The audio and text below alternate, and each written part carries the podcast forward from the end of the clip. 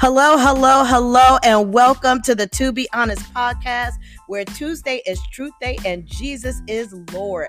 Yes, I am your host, Bray DeWalt, a child of the King of the Most High God. And I am just so excited to be here with you today. I have a, a my special guest, my husband, Byron DeWalt. Hallelujah. Praise the Lord. She said Tuesday is Truth Day, y'all. I guess I gotta tell the truth. yes, it's all about telling the truth today. Yes. We're excited because last week we talked about becoming one. This is becoming one part 2 and we're you know bringing some insight into what it's like to become one um, you know i feel as though we struggled in the beginning years we didn't really understand one we didn't have a biblical foundation that was number one and then now you know then after that it was like really trying to get to know each other and tr- really trying to learn each other. Remember we're coming out of mark 10 6 through 9 and and i'm gonna focus on the and the and the mother as joined he leaves his father and his mother and is joined to his wife. Let me get myself together first. Come on now. I know you're sitting beside me, but it's all right. and the two are united into one. Now, I, I, I, feel like last week we talked about those outside influences and those things that actually um, came could come against your marriage. And we also talked about us being that, you know, that part where God is saying, you know what? you can cause the marriage to become asunder as well. And so, but today we really want to focus on the marriage and becoming one. And so, you know, when we look at that term, you know, that he is joined to his wife, when a husband leaves his father and a mother and joined to his wife.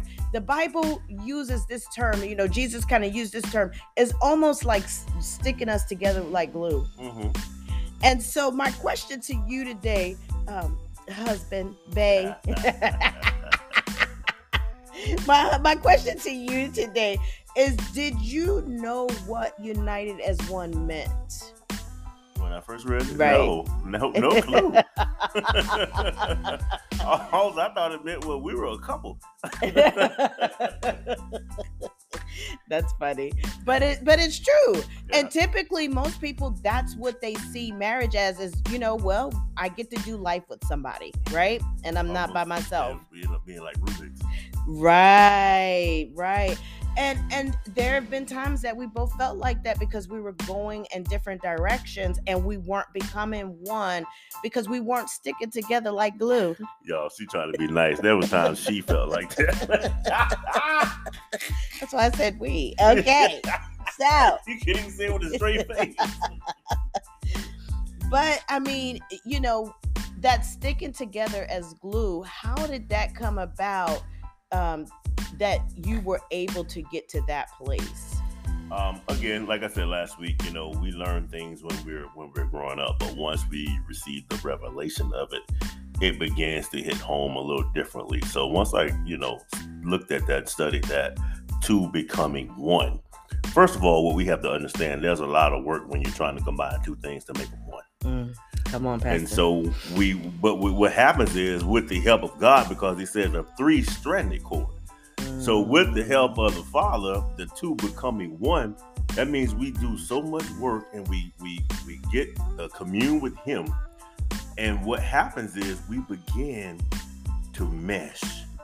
We begin to have one vision. Now we're still two different people. Right. Still have two different personalities.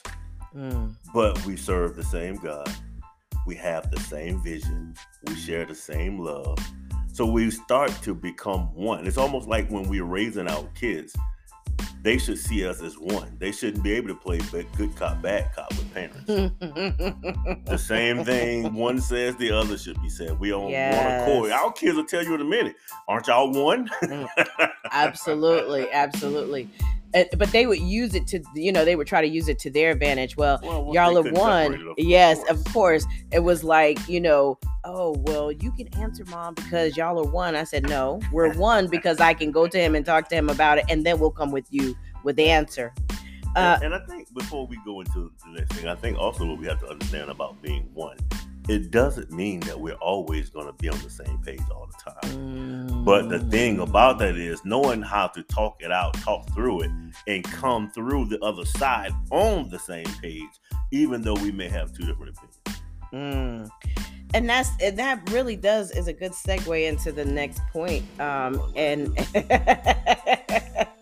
because the term joined together literally means yoked together. Yoked and it's like two animals being yoked together so we you know couples must work together in the same direction right? Um to get exactly to get in the same direction or to go in the same direction. And so unless they except they be agreed. And so and that's what we're finding now in a lot of marriages today is that we're not walking in agreement we're saying you know what? You have your life. You go this way and i have mine. I'm gonna go this way or i have my goal and this is what i want to do and you have yours and then we'll meet somewhere in the middle. But what we don't understand is that that takes us further away from the goal of becoming one and that's what can lead us to what what the bible um, earlier in the verses talks about that hardness of heart because now you're not even connected you're not even yoked together in that way. And so it's so important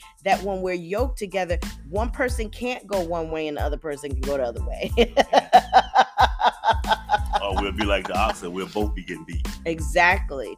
And and that's what we're finding out is that the enemy is really coming after marriage is strong because people want to go their own way. I agree. With you.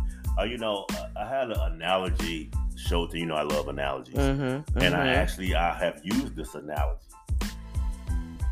Again married couples are two different people but the goal is to striving to go in one direction um, if you take sugar and salt Mm-hmm. Sugar is different, salt is different. One is sweet, one is salty. But when you combine them and put them together, you can't tell the difference. That's right, you can't. Although they have different tastes, they have different whatever the case may be, whatever makes them up. Once you combine them, you cannot tell them apart. Mm, mm. Now I'm not saying I'm sweet and you salty, but I love how you went ahead and put that in there. It is the other way around. No, let me stop. Nah. see, that's important to everybody. You know, if you heard us last week and this week, this is what we do. We have fun, we laugh, and guess what? It took us a time to get there as well. Absolutely, absolutely. Because in the two becoming one, you know, for me, I will say this: it, it was hard. I didn't have like that personality where I laughed. I didn't think anything was funny. I didn't joke about stuff. And, you know, I meet this wonderful man and he laughs about everything and it it was a real struggle that was a real a, a, real struggle until you know wise women would say you need to learn how to laugh at his jokes because everybody else is laughing and i was like even really think he's funny you know? And and that's and and, and i was literally but but it, it had to do with me because i didn't think anything was funny. But once I learned to understand where he was coming from and learn to understand him, and at the same time, him understanding how I was too, he learned that there were some jokes that he couldn't say or joke on me. You know, let's be real and then I learned how to laugh at his jokes. I mean, but that's what becoming one is about. It's it's it is compromise in that sense because you know what happens when we get into marriage, we want things to be all one way. You know, we see it, we you know, the couple, they merge together and then the wife says, "Okay, you got to get rid of that chair, you got to get rid of that picture, you got to get rid of this, you got to get rid of that." And and so you know, th- people go with this thing, happy wife, happy life, and that's not a true statement. It's it's happy, you know, happy spouse, happy house. I mean, I think both parties are in the marriage together. And we've got to learn how to come together and learn how to compromise both in that sense. I agree with you 100%. I don't even know why it's so hard when folks move in talking about this, you know, this chair got to go and that chair got to go. I guess it was easy for me because I ain't come with nothing. Bless him, Lord. Bless him real good. Um,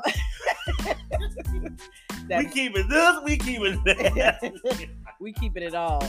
Um, we keep it all. So, but and and but truthfully, you know, that's the that's the thing. We do have to get to that place where we stop looking at it, has got to be my way or the highway. And that's both parties. When you're yoked together, you got to say, okay, we're in agreement. Are we going this way? Okay, because if we don't, we're gonna hurt ourselves, right? We're gonna hurt our neck because that's where they were yoked together by the neck. So we're gonna hurt ourselves. So, in order to be yoked together in that sense, we've got to talk about it and agree to go in this direction. And see, and that's another thing in marriage, you got to be able to communicate. And, and too many times we see parties don't communicate with one another. They just kind of go on their own plans. Praise let me y'all. he doesn't go on his own plan, but I've seen in relationships where I was talking about communication. Yes, yes, yes. Well, we all got to learn something. You know, none of us are perfect, and and and so that is the thing about communication. But you know, I've seen, I've, I've talked to couples, I've counseled couples, and you'll have, a, in a lot of instances, not the majority of women, but the men will be like, Well, I'm about to go, I'm about to head out. No communication, don't say what they're doing, don't. And we cannot have that type of relationship and think that we're going in the same direction. I mean, if, if you look at there, I was, the Holy Spirit just gave me this, praise Lord there there are a couple instances in the Bible where animals are together. Mm. One was for the betterment, which was you know plowing fields so uh, we can have food and all of this good stuff. The other one was when Solomon, I'm sorry, Samson tied the fox's tail together. Mm. When he mm. tied their tails together with the torch in between them, it was destruction. Right. They ran out and set the whole place on fire yes, because did. they were running, trying to go in opposite directions. So we are we gonna be the foxes? Mm. Or are we gonna be the mm. oxen? That's good. That's really good. So we I don't. So we don't want to go and set things on fire and set them ablaze. No, we want that fire, fire to burn within us, so that burn out all of those impurities, all those things that we desire and that we want. You know, another point about you know come becoming one, you got to release your singleness. Mm-hmm. you gotta really i think i seen in marriage where people just they became a couple but they remained single. Mentally. mentally in their minds they're single because they're still doing what they want to do. And they and they think well you know i'm grown and i should be able to do what i want to do but now you're married. You made a choice to get married and you're no longer single. That, that changed a lot of um that's a mentality shift. Mm. And it also has to do with things with um, how we were taught when we when we grew up, and, and especially men. And I, have known women to do it as well, but I'm speaking from a man's perspective. Um, you're taught just because you're married doesn't mean you can't window shop. All of this type of stuff, mm. and we don't understand what that is doing to us in our marriages.